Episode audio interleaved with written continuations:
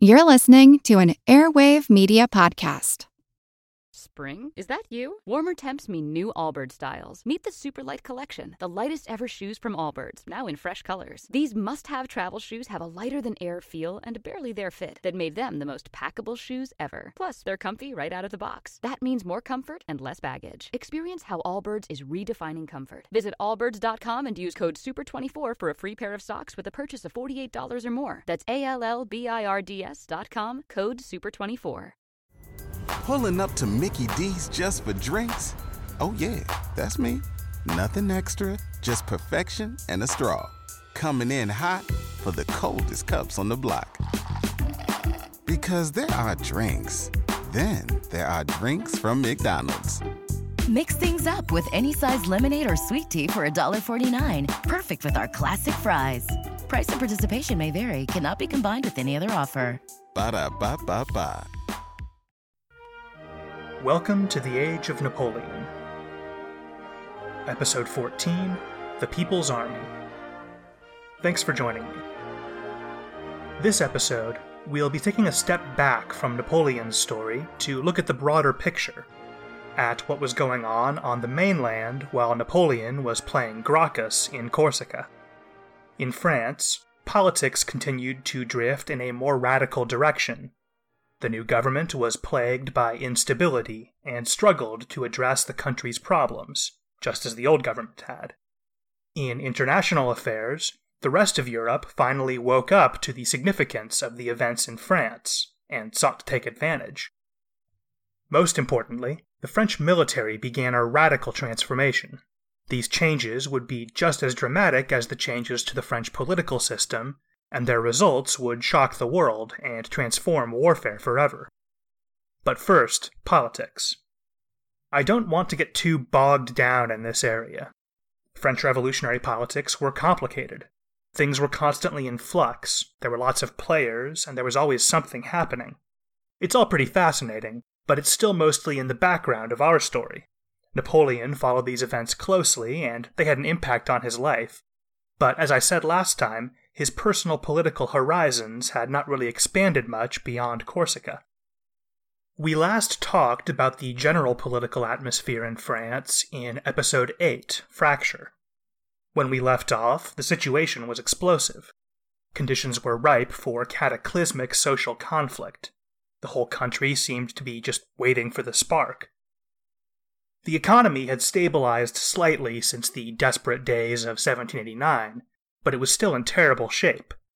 The new government had made some important strides, but there was still starvation and food insecurity. People don't really care about abstract economic reform when they're worried where their next meal will come from. The political crisis we discussed in episode 8 hadn't gotten better either. The country was polarized between supporters and opponents of the revolution, and within the revolutionary camp between bourgeois moderates and radicals who harnessed working class anger. People were frustrated by the government's inability to address the country's problems, and the more frustrated they were, the more they were willing to entertain radical solutions. Then, in April of 1792, the government added a whole new crisis to its list of headaches by declaring war on Austria. Everyone had been expecting this for some time, the two governments had been rattling their sabers at each other for over a year. The Austrians had amassed a huge army on the French border and were helping French emigres form counter revolutionary military units on Austrian soil. Austrian Emperor Leopold II had publicly denounced the revolution and called for a change of government nearly a year before war broke out. Leopold's brother in law, King Louis, publicly denounced Austria and supported the war.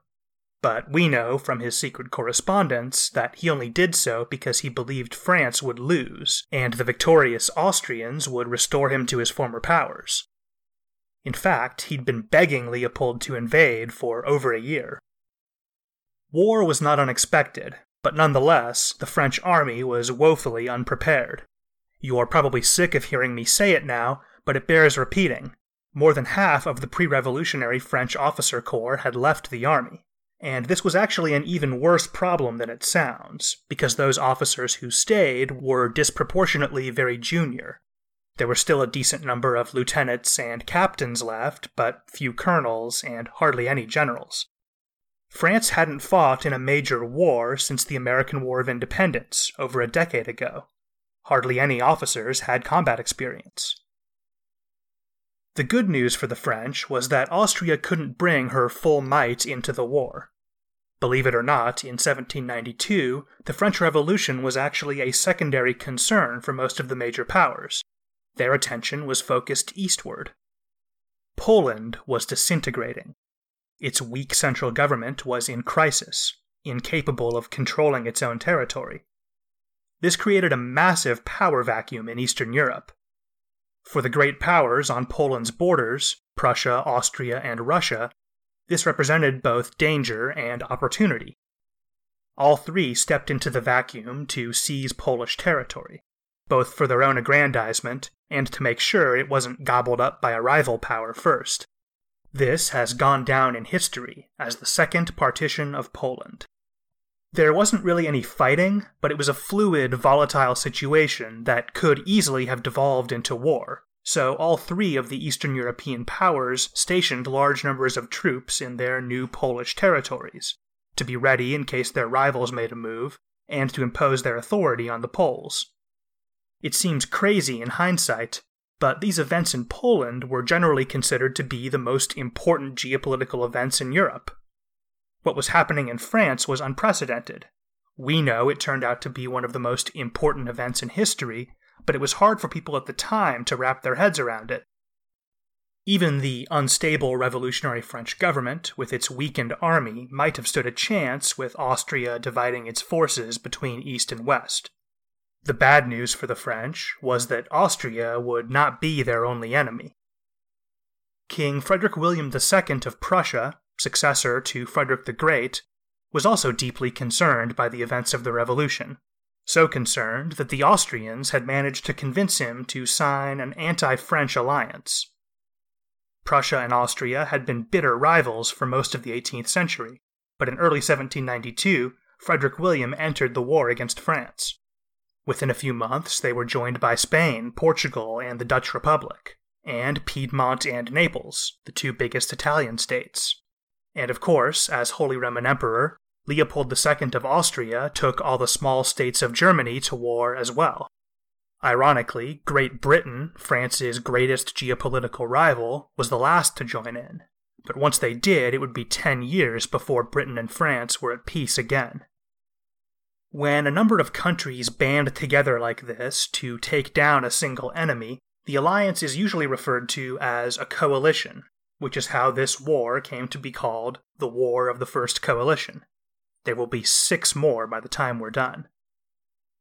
France was at war with most of Western Europe, practically surrounded with hostile forces on every border and across the English Channel to the north. But the situation might not have been quite as bad as it looks on paper. France's enemies were divided. Just on a practical level, it could take months to communicate between the coalition capitals, and their troops and officers spoke different languages and were trained and led differently. But they were also philosophically divided. They had no common purpose beyond hostility to France. Each country entered the war with its own foreign policy objectives, Many of these so called allies were almost as wary of each other as they were of France. For instance, Austria and Prussia were cooperating in Western Europe, but they still saw themselves as rivals in Eastern Europe and in Germany. Both sides framed the War of the First Coalition as an ideological struggle between revolution and tradition. But if we want to understand what's going on here, we shouldn't take them at their word. Sure, the coalition didn't like the revolution and didn't want it to spread, but it's pretty rare for a leader to take his or her country to war on a matter of pure principle. Remember, we're talking about an era in which war was incredibly expensive, and armies were viewed as precious, exhaustible resources. Like all wars, the War of the First Coalition was largely about geopolitics. The countries in the coalition had dreamed of taking down France since the days of Louis XIV, all of Western Europe felt France was too big, too powerful, too big a threat. The revolution had made that threat seem even more dangerous. and it also provided an excuse for military action.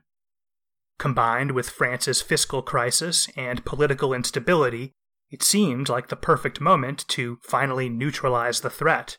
No wonder so many countries seized it. Everyone knew going in that the French army had been weakened by the desertion of so many officers. But it was impossible to know exactly how severe the problem was until the army was tested on the battlefield.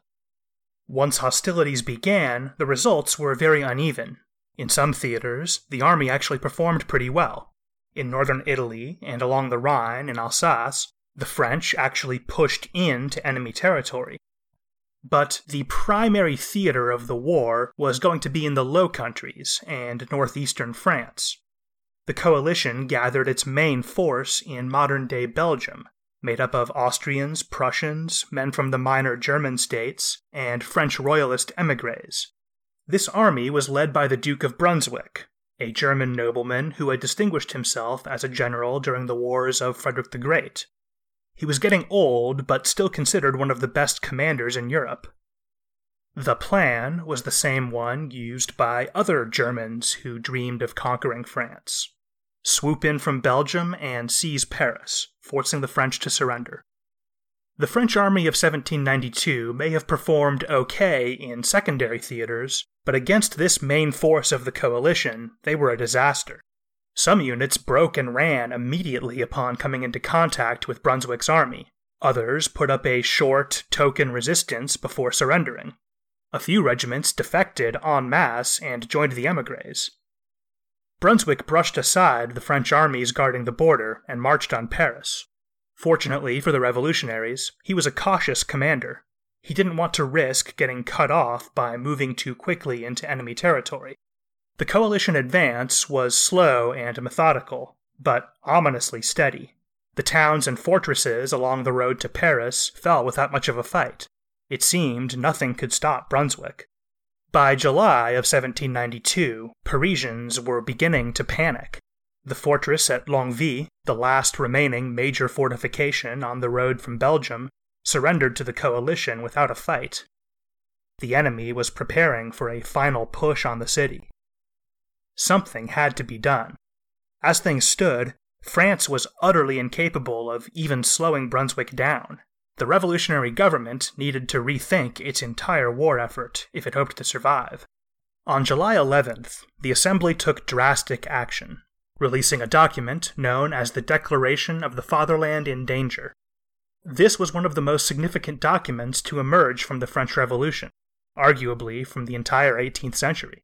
It's short by the standards of legislation, but a bit long by the standards of podcast quotation. But I think it's worth reading. Quote An address to the French people. Your Constitution rests on the principles of eternal justice.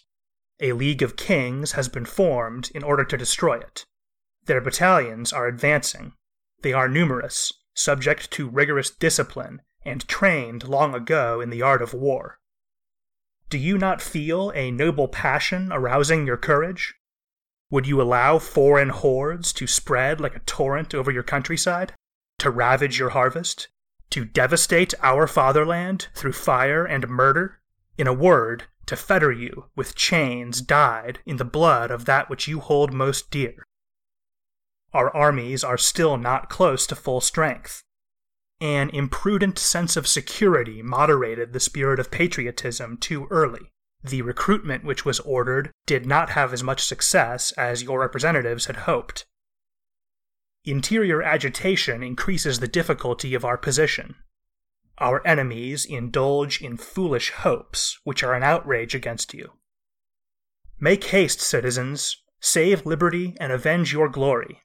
The National Assembly declares that the fatherland is in danger.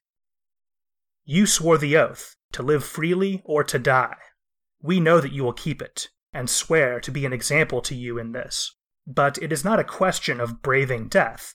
We must conquer. And you can do it if you renounce your hatreds, if you forget your political differences, if you all rally to the common cause, if you keep watch with untiring activity over the enemies within, if you avoid all the disturbances and the individual violence that begets them, if you fly to the borders and into your camps with the generous enthusiasm of liberty and the profound sentiment of the duties of citizen soldiers. Men of France, who for the last four years have struggled against despotism, we warn you of the dangers assailing you in order to invite you to make the efforts necessary to surmount them. We are showing you the precipice. What glory awaits you when you have crossed over it? Nations contemplate you. Surprise them with the majestic display of your force and of your great traits unity, respect for the law, and unshakable courage. And soon, victory will crown the altar of liberty with its palm. Pulling up to Mickey D's just for drinks? Oh, yeah, that's me. Nothing extra, just perfection and a straw. Coming in hot for the coldest cups on the block. Because there are drinks, then there are drinks from McDonald's. Mix things up with any size lemonade or sweet tea for $1.49. Perfect with our classic fries. Price and participation may vary, cannot be combined with any other offer. Ba da ba ba ba. The ideas expressed there were unprecedented in European history. A state had never declared national emergency before. Pre revolutionary states didn't belong to any nation, they were just the property of some monarch. The revolutionaries believed the country and the government belonged to the people, and so they believed the people had an interest and a duty to defend it when it faced existential threat. The old monarchies asked their subjects to fight for money, or just because they were down and out and had no other option, or even tricked them into joining the military. Revolutionary France was asking its citizens to fight out of patriotism and to defend their new rights and freedoms. A few weeks later, the sentiments in that declaration were given the weight of law in a piece of legislation called the Levée en Masse, under the old regime, the levee was a system for picking men for militia service. If you're American, imagine getting a summons for jury duty, but instead of going to the courthouse, you had to join the National Guard. But this was different. They wouldn't be picking men at random. En masse means it applies to everyone. As the law reads, quote, Henceforth, until the enemies have been driven from the territory of the Republic, the French people are in permanent requisition for army service. The young men shall go to battle. The married men shall forge arms and transport supplies. The women shall make tents and clothes, and shall serve in the hospitals. The children shall turn old linen into lint. The old men shall retire to public places, to stimulate the courage of the warriors, and preach the unity of the republic and the hatred of kings. This was the first use of mass conscription in history. Obviously, there was a little hyperbole there. No one from the government was actually going to draft old people into service doing political rants in the town square.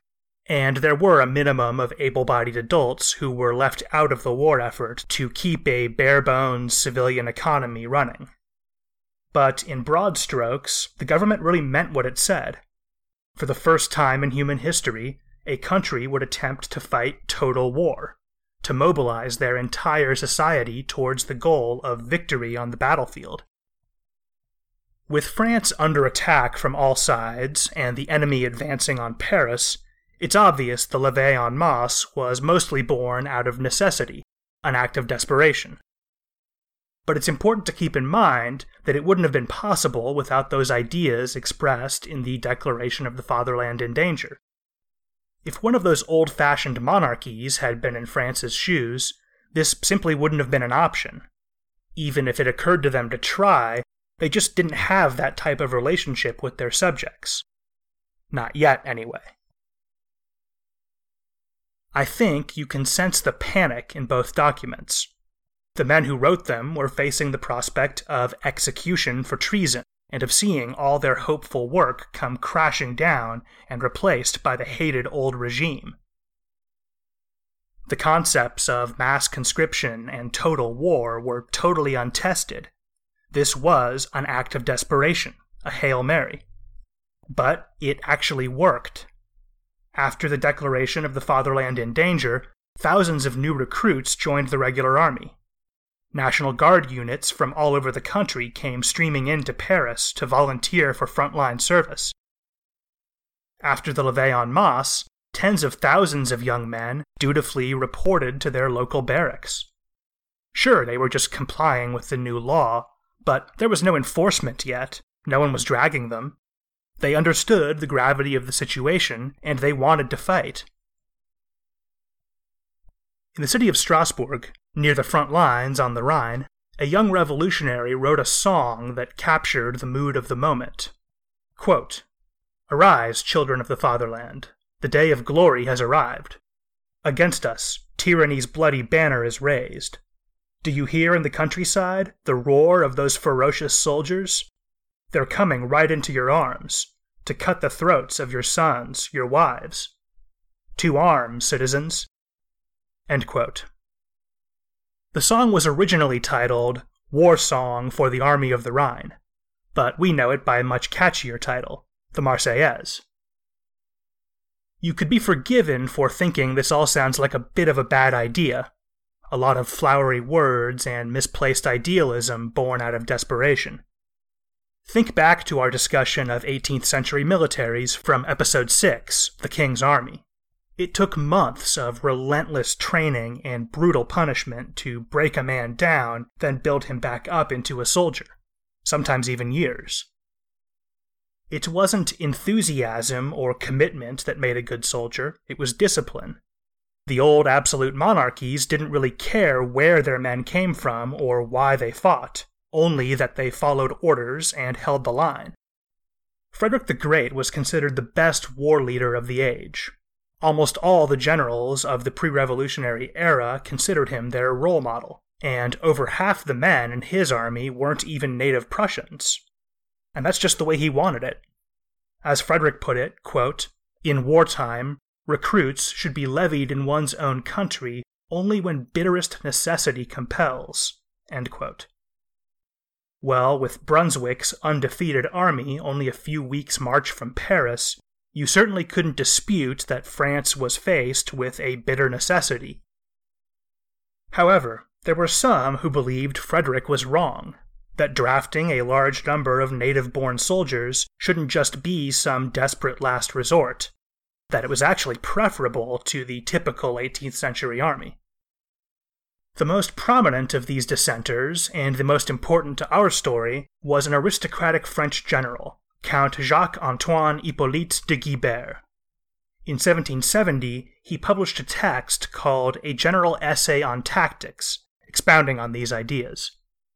Guibert's essay made such a huge splash that it was actually a hit among the general public, not just in military circles. However, his theories were not really put into practice. Guibert was considered too radical, even in the pro reform climate in the aftermath of the Seven Years' War. But he would go on to be very influential after his death. Napoleon was a fan, so was Lazare Carnot, that brilliant young officer I've mentioned a few times now, who would go on to be Minister of War for much of the Revolutionary period. Like so many thinkers of his era, Guibert's theories came from his reading of Roman history. In Rome's Golden Age, military service was tied to citizenship, a sacred duty that was tied together with all the other civil rights and obligations of Roman citizens. Guibert believed this was the secret to Rome's battlefield success, and that armies built along that principle would be stronger than armies who fought for money or out of fear. Now, Guibert was no starry eyed idealist. He could see that no existing state in 1770 had the type of relationship with its subjects in which it could expect to raise an army of Roman style citizen soldiers overnight. So, he advocated social and political reforms to build that type of relationship. I think that's fascinating. In today's political and intellectual climate, you don't really hear arguments for progressive reform built around the goal of creating a more powerful military. Guibert believed this theoretical national army could completely upend the European geopolitical order and change warfare forever. From his essay, quote, Supposing that a people would arise in Europe, vigorous in spirit, in government, and in the means at their disposal, a people who, with hardy qualities, would form a national army and a settled plan of aggrandizement. We would see such a people subjugate their neighbors and overwhelm our weak constitutions, like the north wind bending reeds. So, what exactly did Guibert and people like him think made these citizen soldiers so great? It wasn't just showing more heart on the battlefield, it was actually all about mobility. 18th century armies were slow, and I mean incredibly slow. Like, it would not be unusual to march fewer than 10 miles or 16 kilometers in a day. They were slow on the battlefield, too. A general in the Seven Years' War might spend hours just getting his troops arranged on the field before actually engaging the enemy. We talked about this a lot in episode 6, Armies were so slow because the way they moved was designed to maintain discipline and reduce desertion, not to maximize speed. Guibert believed desertion and misbehavior would not be as big a problem for an army made up of citizen soldiers. If the men believed in the cause and felt a duty to protect their country, they could police themselves instead of needing constant supervision which would leave the officers free to worry about getting the army where it needed to be as fast as possible, instead of babysitting. In his own experiences in the Seven Years' War, Guibert saw that the difference between victory and defeat often came down to speed. The faster army could seize a strategic position before the other side could reach it, surprise the enemy by attacking where they weren't expected, and pounce on isolated enemy units before reinforcements could arrive. He also believed citizen soldiers would be capable of new things on the battlefield. 18th century armies drilled their men to ignore their instincts and behave like automatons. Officers were taught to behave the same way to their superiors. Each man in the army was thought of by his immediate commanding officer as an inert tool, nothing more than a piece on a chessboard. Guibert and men like him believed this was all wrong. They thought warfare of the future required motivated, empowered men who would be able to assess the situation on the battlefield themselves and act accordingly, on their own initiative, without waiting for orders and without supervision. That sounds pretty good, but think of the type of men they were recruiting into 18th century armies petty criminals, drunks, mercenaries, and vagabonds. It was a lot easier to simply beat them into submission with some Prussian style discipline than to somehow instill them with the desire to defend the state. Guibert's concept of the citizen soldier got around this problem. He believed good government could create the type of state its soldiers would want to defend. When the Bastille fell in 1789, Guibert was languishing in a minor command out in the provinces. This had been the Army High Command's way of showing him they did not approve of all these crazy new ideas. The new revolutionary government summoned him to Paris. Those Enlightenment liberals in the Assembly still remembered that essay and wanted him to take on some larger role. But unfortunately, Guibert died suddenly shortly after arriving. If he'd lived only a few more years, not only would Guibert have seen his ideas put into practice, he would have found himself completely vindicated. The radical political changes swept in by the revolution had created the type of state he'd envisioned in his writing a state capable of asking for huge sacrifices from the population and of raising massive armies of citizen soldiers. Just as Guibert predicted, these armies were fast, three or even four times faster than the armies of the old regime and the qualities of the citizen soldier did open up all kinds of possibilities for new strategies and battlefield tactics. In time, Guibert's prediction that such armies would push over the old regimes of Europe like the north wind bending reeds would come true as well. The levee en masse might have been born out of desperation, but it laid the groundwork for an incredibly effective new army. As they say, necessity is the mother of invention, and the revolution had created a new type of soldier. By the mid 1790s, the French army had gone from dangerously weak to one of the strongest in world history. In time, their opponents would learn to copy their methods, but for the better part of a decade, the citizen soldiers of the revolution would run roughshod over Europe, completely destroying the old order in the process. Something else might have jumped out at you from the text of the Levee en Masse the word republic. Mass conscription wasn't the only significant political development of mid 1792. The story of the foundation of the First French Republic is closely tied to these military and diplomatic developments we've been talking about. The approaching coalition army terrified Parisians. Their worst fears were confirmed in late July. Brunswick released a manifesto threatening to burn the city to the ground and exact vengeance on the population if King Louis or his family were harmed. If Brunswick's goal really was to ensure the safety of the royal family, he could not have picked a worse way to do it. His manifesto linked the king and the coalition in the minds of the population, made it look like they were on the same side. Which, in fact, they were, but until now that fact had been very carefully hidden from the public. The mask had slipped. In all human history, there are few stories like that of ancient Egypt. On the banks of the Nile, these people created one of the most enduring and significant cultures. Their tale comes to life in the History of Egypt podcast. Every week, we explore the tales of this amazing culture, from the legendary days of creation and the gods, all the way to Cleopatra, and everything in between. The History of Egypt podcast is written and produced by a trained Egyptologist. We go much deeper than your average documentary or magazine article to uncover tales of life, great endeavors, and the amazing arc of a mighty kingdom. The History of Egypt podcast is available on all podcasting platforms, apps, and websites. Come, visit ancient Egypt and experience a legendary culture.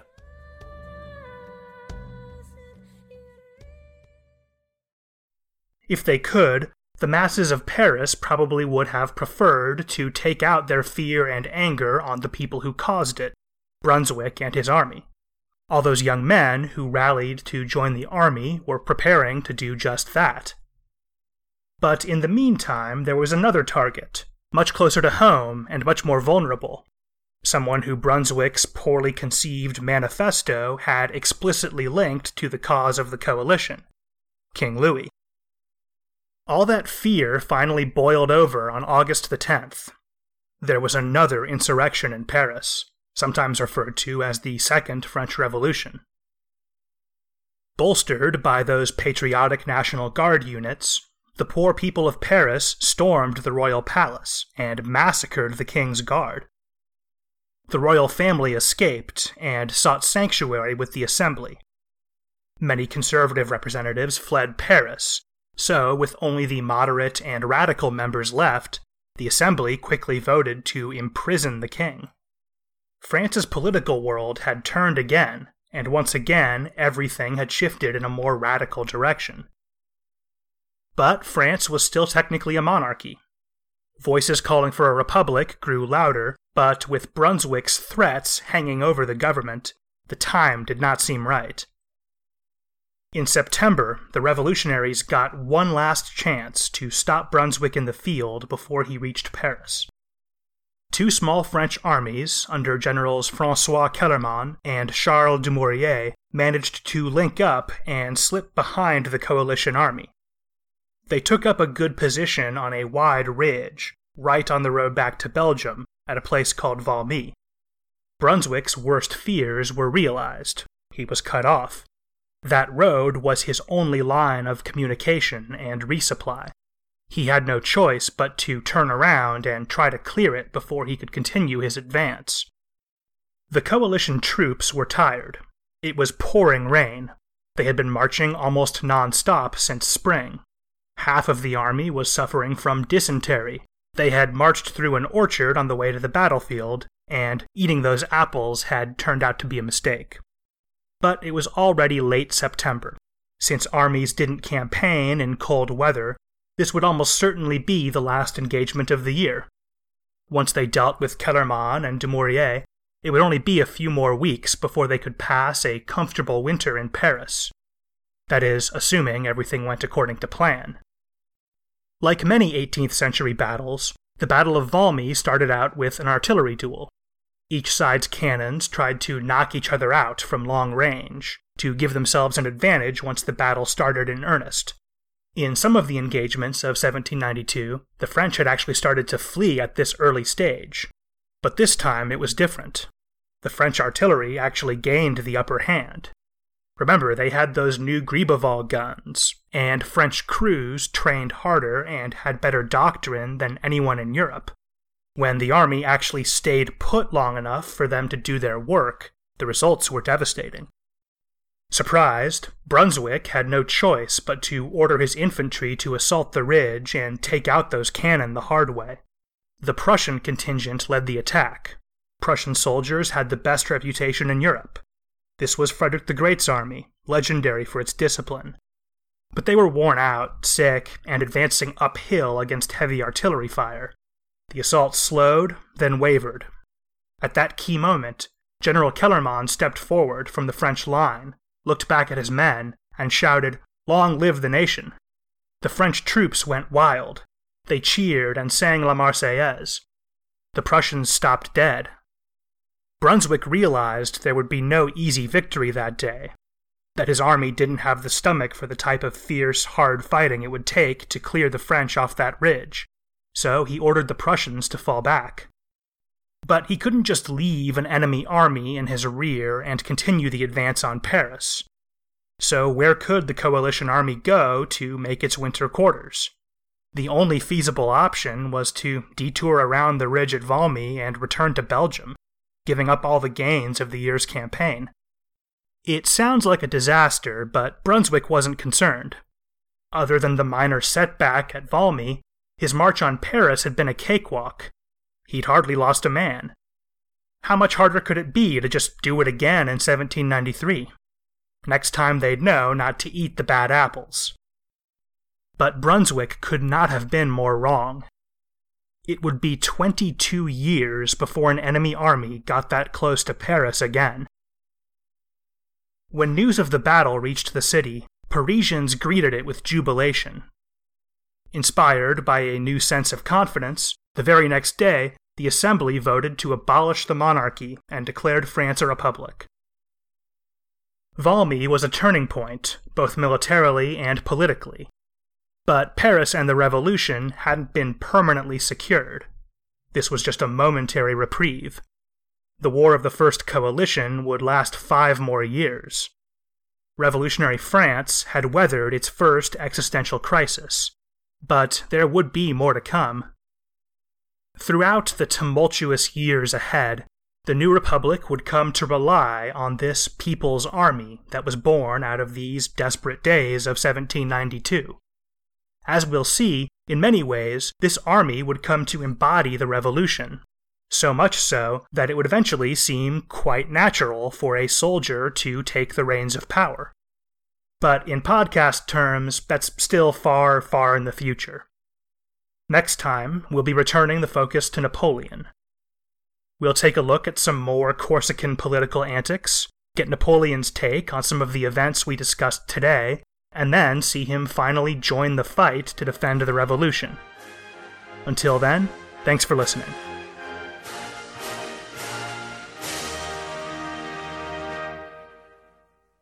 Spring. Is that you? Warmer temps mean new Allbirds styles. Meet the Superlight Collection, the lightest ever shoes from Allbirds, now in fresh colors. These must have travel shoes have a lighter than air feel and barely there fit that made them the most packable shoes ever. Plus, they're comfy right out of the box. That means more comfort and less baggage. Experience how Allbirds is redefining comfort. Visit allbirds.com and use code SUPER24 for a free pair of socks with a purchase of $48 or more. That's A L L B I R D S.com, code SUPER24.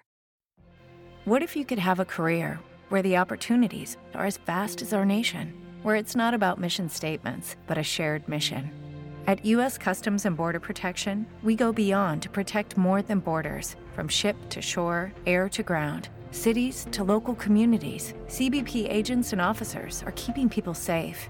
Join U.S. Customs and Border Protection and go beyond for something far greater than yourself. Learn more at cbp.gov/careers.